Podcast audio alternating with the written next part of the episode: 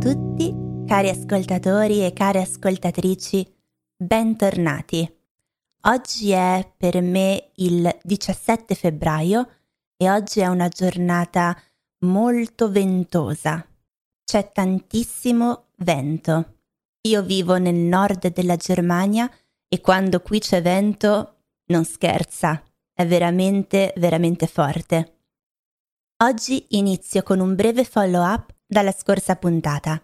Vi ricordate, la scorsa puntata ho parlato del significato delle corna in italiano, dei gesti scaramantici, di modi di dire, e qualcuno mi ha fatto notare che non si capisce molto la differenza tra il gesto scaramantico del fare le corna per scacciare la sfortuna e il gesto delle corna che si usa per insultare un'altra persona, per dire sei un cornuto. Sì, in effetti è un po' strano che uno stesso simbolo abbia due significati diversi, ma in realtà non sono proprio uguali, perché il modo in cui posizioniamo le mani cambia. Per fare il gesto scaramantico che scaccia il malocchio, che allontana la sfortuna, la mano va posizionata con il palmo della mano, cioè la parte interna della mano, il palmo, rivolto verso di noi. Il dito indice e mignolo vanno rivolti verso il basso e inoltre bisogna anche fare un movimento della mano dall'alto verso il basso. E questo gesto indica appunto faccio le corna, scaccio la sfortuna.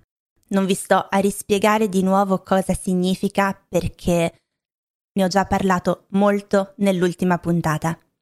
Invece il gesto per dare a qualcuno del cornuto, per insultare qualcuno, molto in breve, cornuto significa che la persona ha le corna, cioè ha subito un tradimento dalla moglie o dal marito. E questo gesto, sempre delle corna, si fa con il palmo della mano rivolto verso l'esterno. E poi ovviamente ci sono anche le corna che si possono fare durante un concerto rock o metal, ma questo penso che sia universale in tutto il mondo. Visto che ho fatto questo follow-up riprendendo un tema trattato nella scorsa puntata, ci tengo a fare una precisazione che ho già fatto altre volte, ma credo sia utile da dire per tutte le persone che arrivano per la prima volta in questo podcast. Ho notato che molto spesso i podcast, soprattutto italiani, che hanno l'intenzione di insegnare la lingua, di aiutare gli stranieri a migliorare il proprio italiano, ho notato che hanno spesso degli episodi molto brevi e molto tematici, in cui le persone si preparano benissimo l'argomento da spiegare e lo spiegano in maniera molto professionale, molto curata nei dettagli, molto spesso leggendo un copione. Questo non è il mio stile, come sapete se mi seguite da un po' e come forse avrete già capito in questi pochi minuti di ascolto. Il modo in cui io preparo questo podcast è molto libero. La mia è più che altro una conversazione in maniera naturale, come se stessi conversando con voi o con amici, per aiutarvi ad abituare l'orecchio a un tipo di conversazione naturale. Certo, ho quasi sempre degli argomenti di cui desidero parlare e faccio un minimo di preparazione, ma non è così accurata. Tenete presente che questo podcast esce tutte le settimane, esce di martedì, tutti i martedì, oppure di lunedì se siete membri del mio canale Patreon. Ho scelto questo stile così libero e improvvisato e sicuramente meno preciso di tanti altri podcast perché è personalmente quello che io preferisco ascoltare come utente di podcast di lingua. Se non lo sapete, io sono molto appassionata di altre lingue, parlo oltre all'inglese il norvegese e il tedesco Capisco un po' anche altre lingue, ma non posso dire che le parlo. E quello che faccio per allenarmi è soprattutto ascoltare podcast. Ho ascoltato diversi podcast indirizzati a persone che vogliono imparare la lingua e ci sono appunto questi due modelli. Uno è molto più orientato all'insegnamento, all'insegnare qualcosa a livello linguistico oppure culturale. E di solito questi podcast sono abbastanza brevi, molto strutturati e le persone leggono un copione, cioè non improvvisano ma leggono.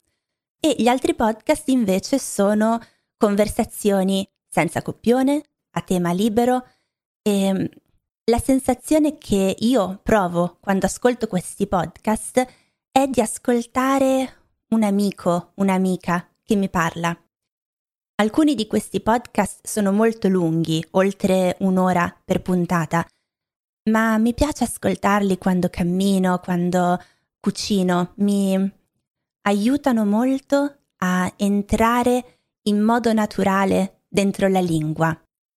E dunque, apprezzando così tanto questo stile, ho deciso di applicare lo stesso modello anche nel mio di podcast. E questo significa che a volte non sono molto precisa. Può capitare che mi dimentichi di parlarvi di qualcosa o sì, che abbia bisogno di tornare indietro e aggiungere dettagli nelle puntate successive. Per questo motivo, se leggete la lista con i titoli di tutte le puntate, non potete avere una chiara idea del tema di cui parlerò, anche perché non c'è quasi mai solo un tema, ma vado da un argomento all'altro. Tuttavia le puntate sono divise in sezioni, in capitoli, che trattano diversi argomenti e tra l'altro se volete sapere quali sono i capitoli di una puntata, quando iniziano, da che minuto iniziano, lo potete trovare nel sito dove pubblico il podcast su Buzzsprout. Lì si trova una sezione che si chiama Chapter Markers e troverete tutta la divisione per capitoli della puntata. A tal proposito, iniziamo con l'argomento di oggi.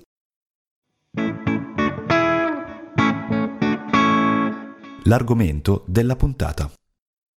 Come già annunciato nell'ultima puntata, oggi continuiamo a parlare di fortuna, sfortuna, malocchio, superstizioni e scaramanzie, ma oggi vediamo alcuni luoghi in Italia che si dice portino fortuna.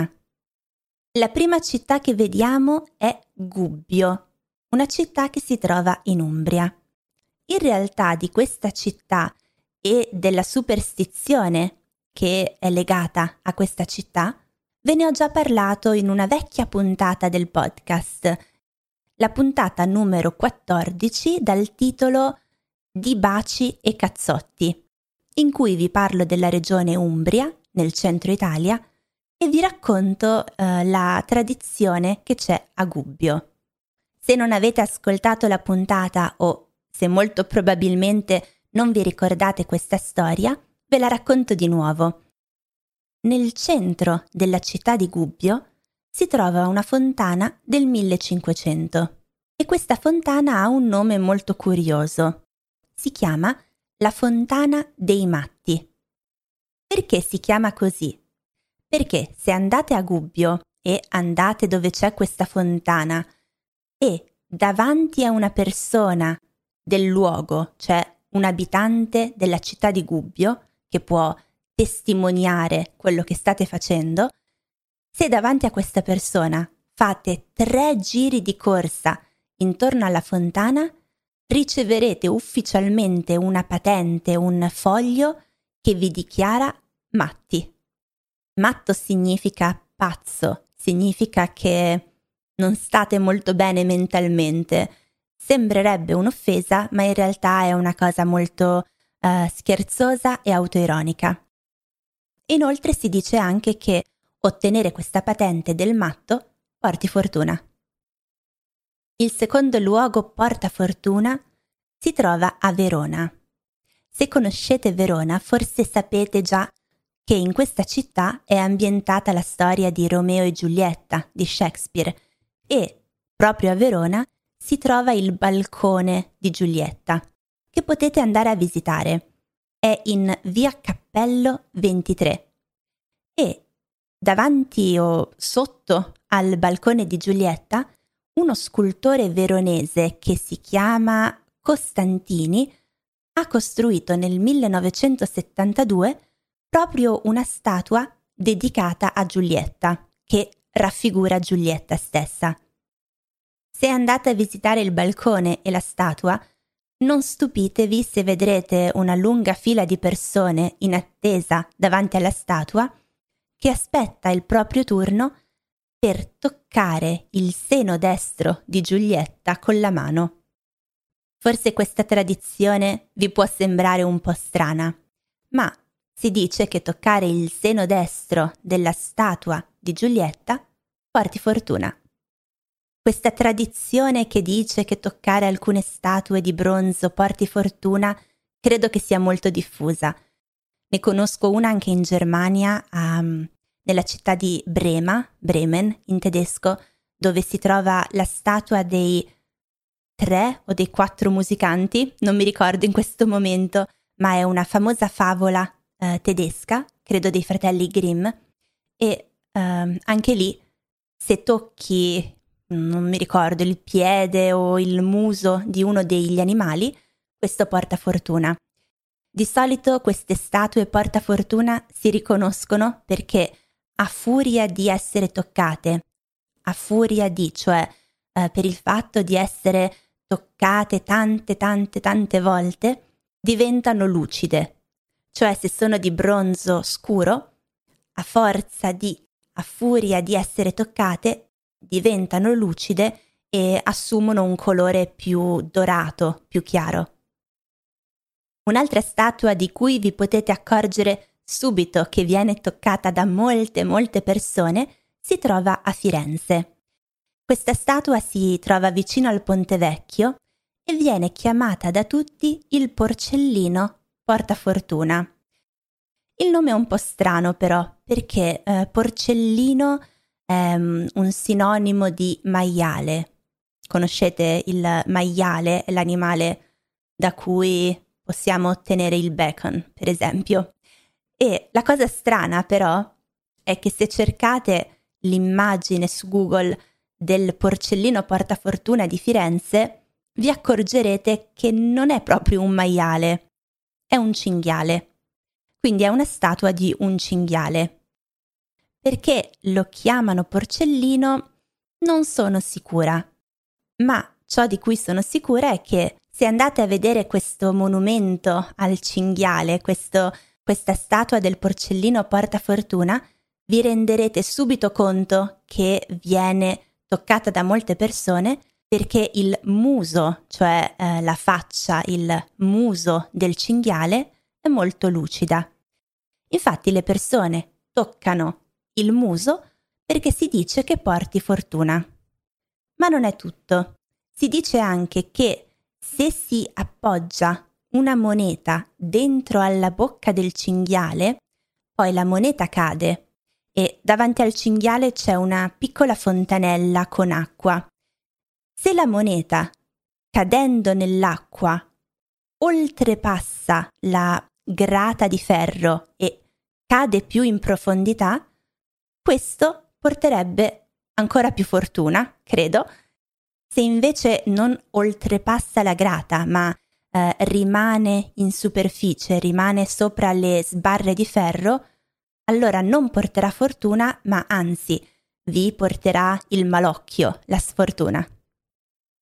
Il prossimo luogo di cui vi voglio parlare non porta in realtà fortuna, ma è comunque legato a una superstizione.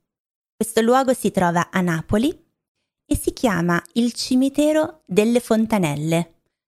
Come dice il nome, è un cimitero vero e proprio, cioè un luogo dove ci sono le tombe dei morti, un cimitero, e si trova in via Fontanelle. In questo luogo sono conservate le ossa, i resti di tutte quelle persone che non potevano permettersi una sepoltura vera e propria, un funerale, e di tutte le vittime di grandi epidemie, come per esempio la peste. A partire dal 1872 questo cimitero è stato aperto al pubblico e da questo momento è iniziata una forte tradizione religiosa superstiziosa di pellegrinaggio, cioè le persone si recano a visitare questo luogo per motivi religiosi e superstiziosi. Perché le persone vanno in pellegrinaggio nel cimitero delle Fontanelle? Perché vanno a visitare, vanno a trovare le anime abbandonate dei morti che sono stati seppelliti in questo cimitero.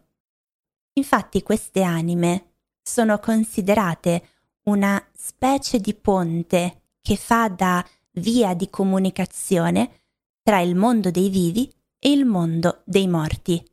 Queste anime vengono chiamate dai napoletani anime pezzentelle e rappresentano per loro la speranza, perché facendo da comunicazione tra il mondo dei vivi e quello dei morti, dà loro la speranza di un aiuto reciproco.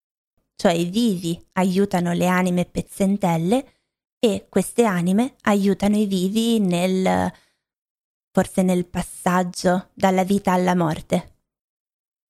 Gli ultimi due luoghi che vediamo insieme si trovano a Roma e forse avrete già capito di quali luoghi sto parlando. Il primo luogo è la Fontana di Trevi.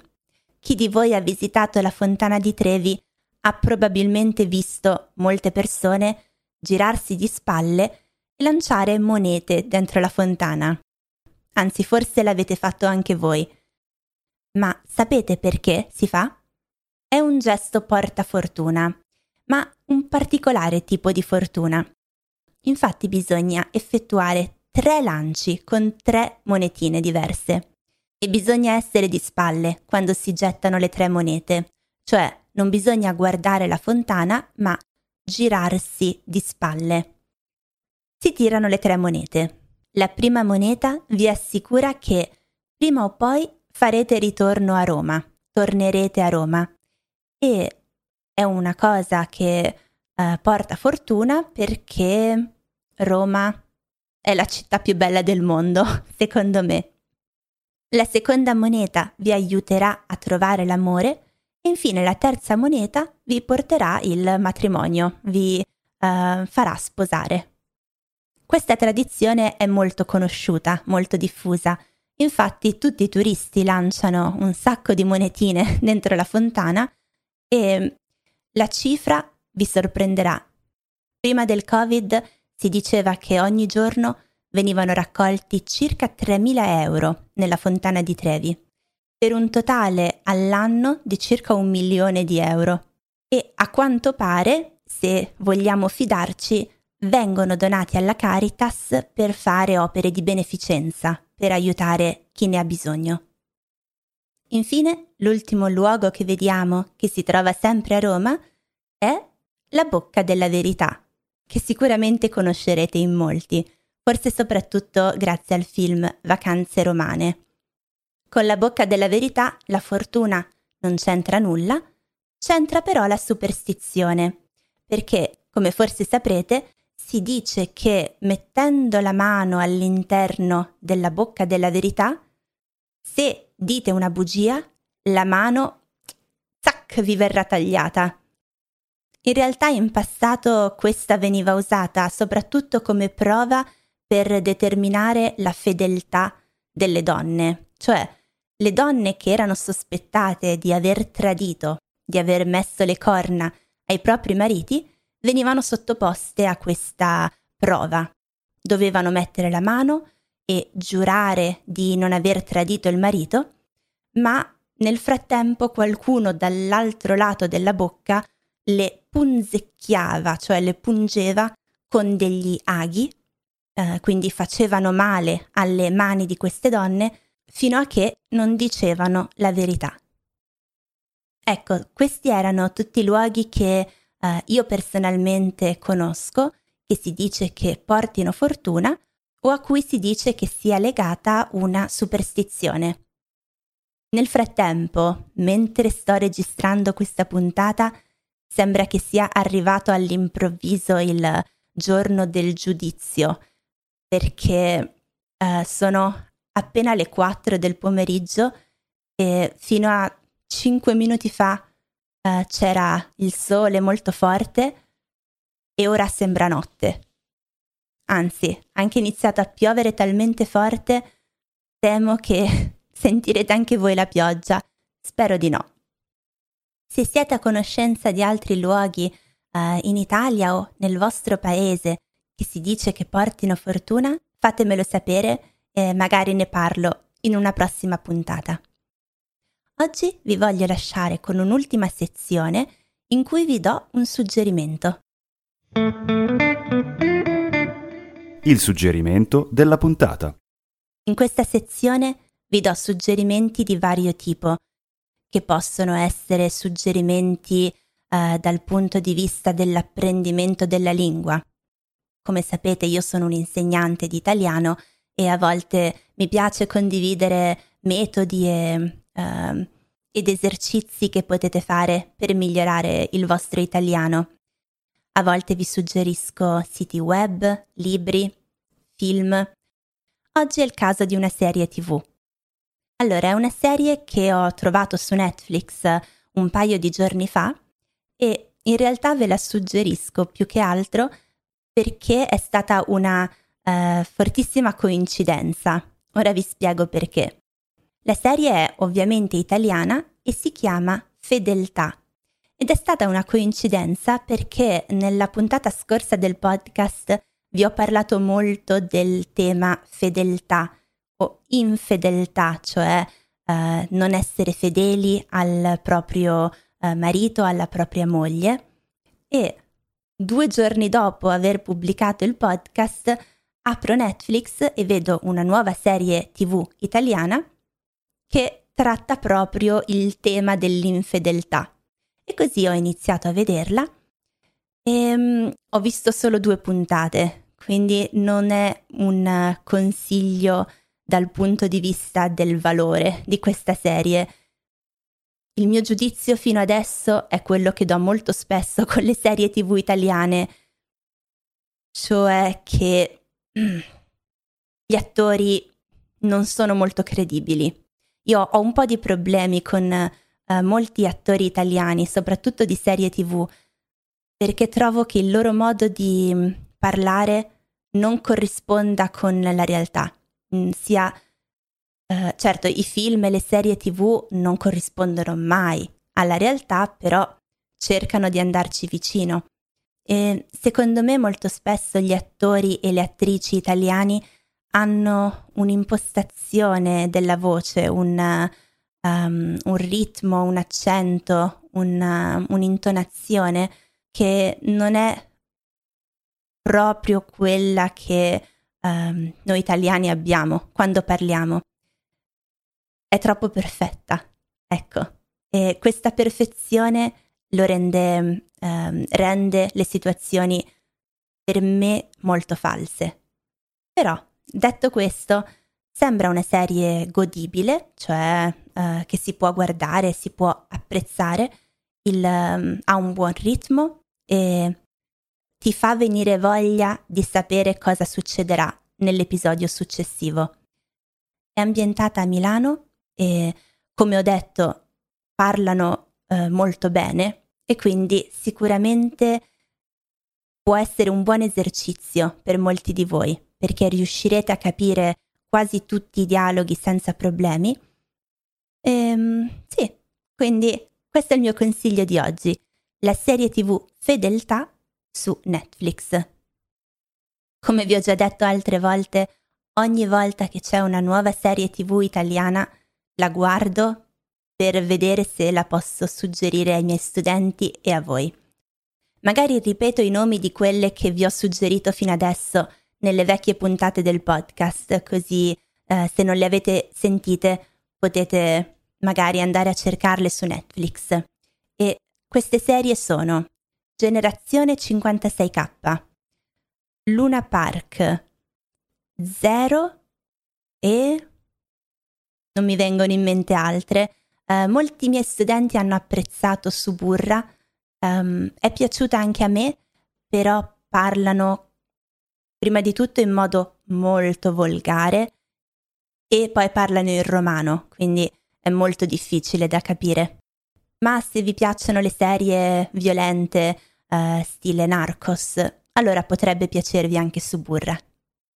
Ok, il giorno del giudizio sembra sia finito, il cielo si sta rischiarando, non è più notte, sta tornando il giorno. Il tempo in Germania è veramente folle.